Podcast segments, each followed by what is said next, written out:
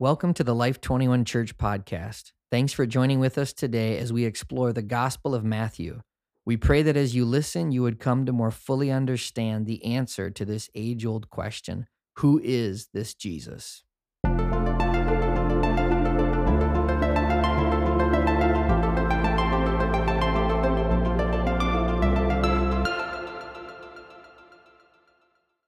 Hello, and welcome to episode four.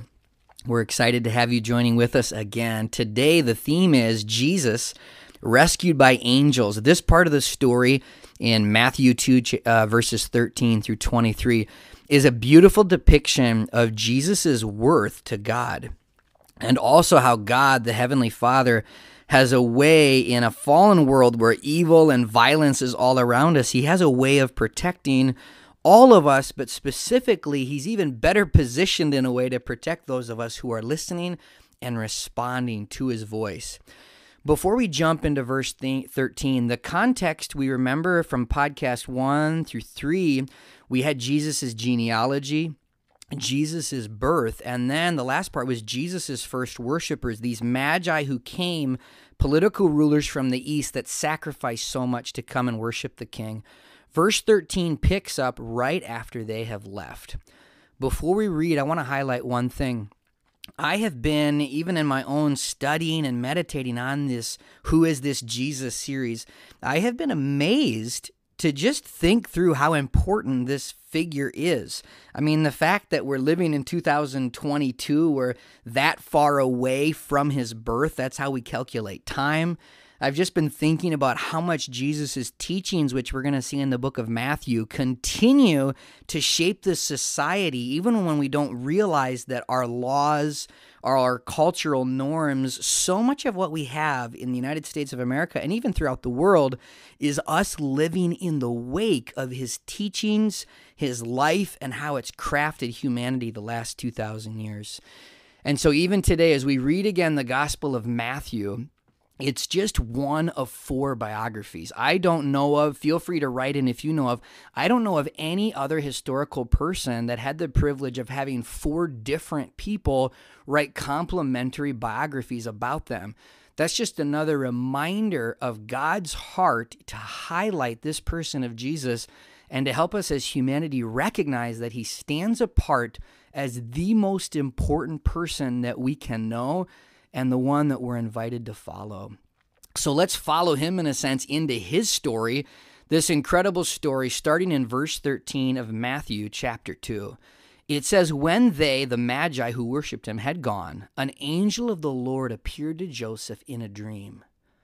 Get up, he said, take the child and his mother and escape to Egypt. Stay there until I tell you, for Herod is going to search for the child to kill him. Now we remember Herod was a governmental leader appointed over the Jewish land, the Israeli land of Judea. And he was challenged, as we often all are, when Jesus Christ is coming into our life and God and others is saying, Jesus is worthy of our finances, Jesus is worthy of our, uh, our follows, uh, our following all of our days, He's worthy of our time, He's worthy of everything. Even myself as a pastor, even this last week, I, even in reading this Bible, was challenged again with how much Jesus expects and wants of my life. For my benefit, yes. But just like Herod was threatened of saying, No, I'm the king of the Jewish people, they're claiming this guy's the king, he immediately went to resist and even kill the child. So today, as we continue to read, may your heart be touched with clarity. If there are ways that in your heart that there's a resistance towards God and Jesus, even maybe beyond what you're aware of, where you're hesitant to open up, to have to sacrifice and lay down what you have for the sake of giving him what he's worthy of. So Joseph is warned about this resistance. Verse 14 So he got up, took the child and his mother during the night, and left for Egypt, where he stayed until the death of Herod. And so was fulfilled what the Lord had said through the prophet Out of Egypt I called my son. This is a verse that's pointing to Jesus hundreds of years before Jesus shows up, which the Bible does in a stunning way. The Bible is a book that is unlike any other in that so many things were accurately revealed before they came about. And for many modern day scholars, there's a way that we can try to reinterpret the timing of, well, who wrote this and when was it written?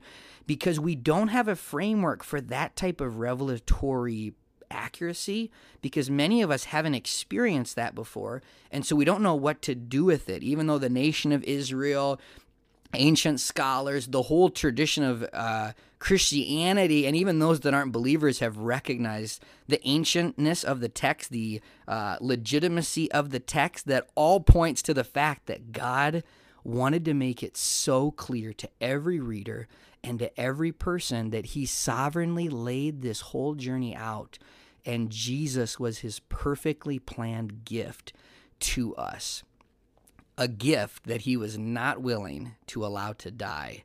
He was not, God was not going to allow the gift to you and to me to be destroyed.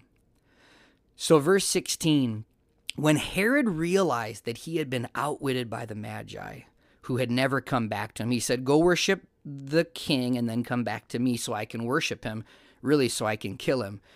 It says that he was furious and he gave orders to kill all the boys in Bethlehem and its vicinity who were two years old and under, in accordance with the time he had learned from the Magi. So, approximately two years previous, that's when the Magi seemingly first saw that star, that sign. And they were struck with, oh my goodness, this God King is here, this priestly king who we are to worship, even though we're the counselors of a different king, of a different empire. We are going to leave ours to go and worship the one true worthy king. I want to challenge us today. This is really a reminder for myself and for all of us. It can be so easy, in a sense, to worship or to give our attention to ourselves, our spouse, governmental leaders, entertainment leaders. And the Magi are a beautiful picture of those that sacrificed. They gave up their time, their finances, their resources to worship the one who is actually worthy of it, even though he was still a baby. King Herod is furious because he realized, whoa, a king supposedly is born. This baby is two years old or younger, and I do not want him rising up and taking over my position. And so then he orders that all the babies, boys, two years and under, killed in the entire vicinity of Bethlehem.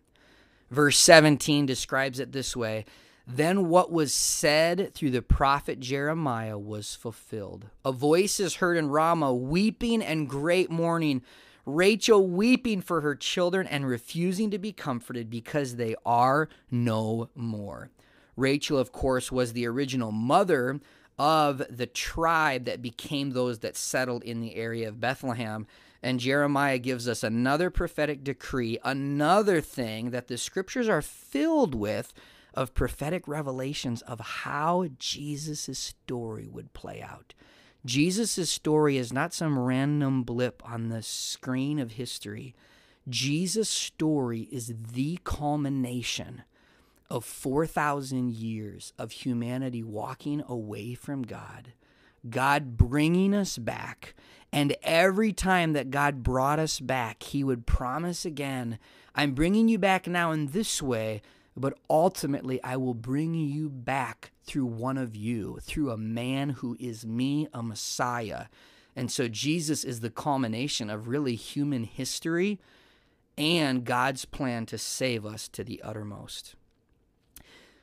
So here we have it hundreds, dozens, thousands. We don't know the exact number, but so many children massacred because of an evil man that didn't want to stop being king. Here's the challenge to us today. I know in my own heart and all of us, there are things we hold on to that we've put our identity in, our sense of success in, our sense of legitimacy in. And God comes to us and says, Will you surrender this? Herod had an opportunity to not just say with his lips, Oh, yeah, come and tell me where Jesus is or the Messiah, and I'll go worship him. He could have actually done it. Herod had the opportunity to be the first governmental king to ever worship Jesus in the history of humanity. Even today, in the last couple years, there have been multiple presidencies and kings and emperors, leaders of people groups who have been touched by God. Their eyes have been opened, and they have had the opportunity as a current governmental ruler to worship Jesus, the coming King of Kings and Lord of Lords, who will rule over all governmental leaders.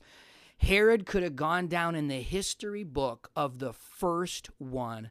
Counseled by the Magi, who were counselors of other governmental rulers, he could have followed their example, gone to the Messiah, and been the first to worship the King, saying, I worship you, King.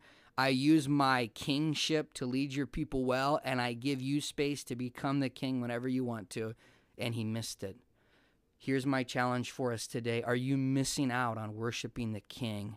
Giving your time, money, finances, and everything to worship the only one who's worthy and who is the coming king. Verse 19 this is what happens to all of us, whether we worship the Lord or not. After Herod died, that's the end for all of us. There's a death coming. And how are we spending the life that we have now?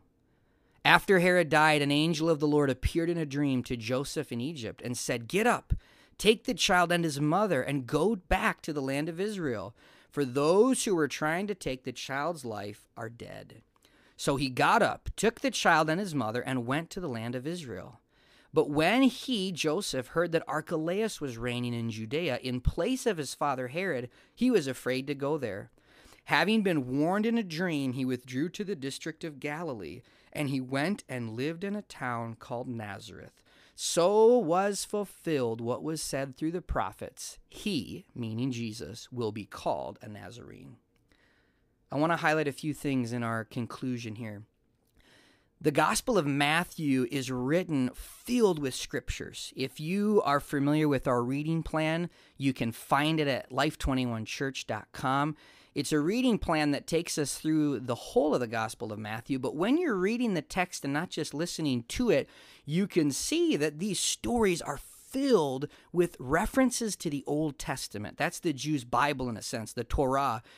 And these texts all point, again, like I said, to Jesus' appearance and God's intentionality to tell everyone in advance many dimensions of how the story would play out.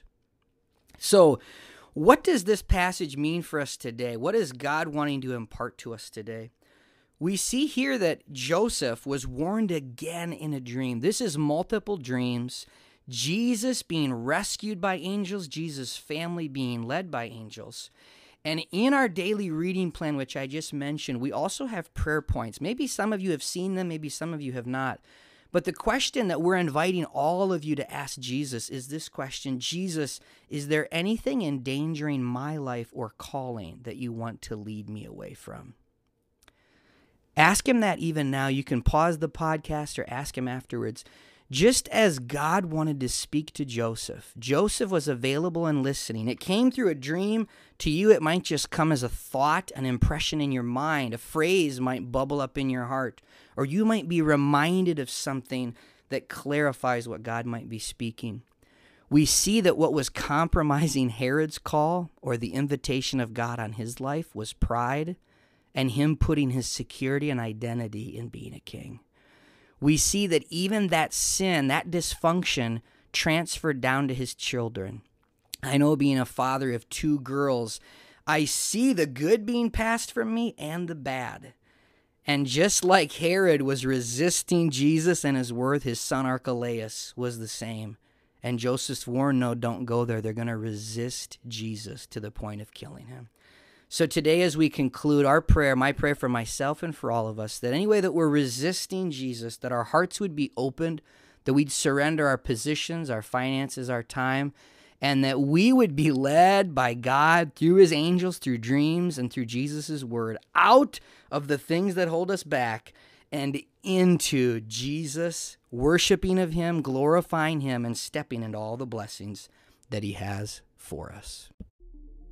Thanks for joining with us today. May God continue to reveal to you by His Spirit who indeed is this Jesus.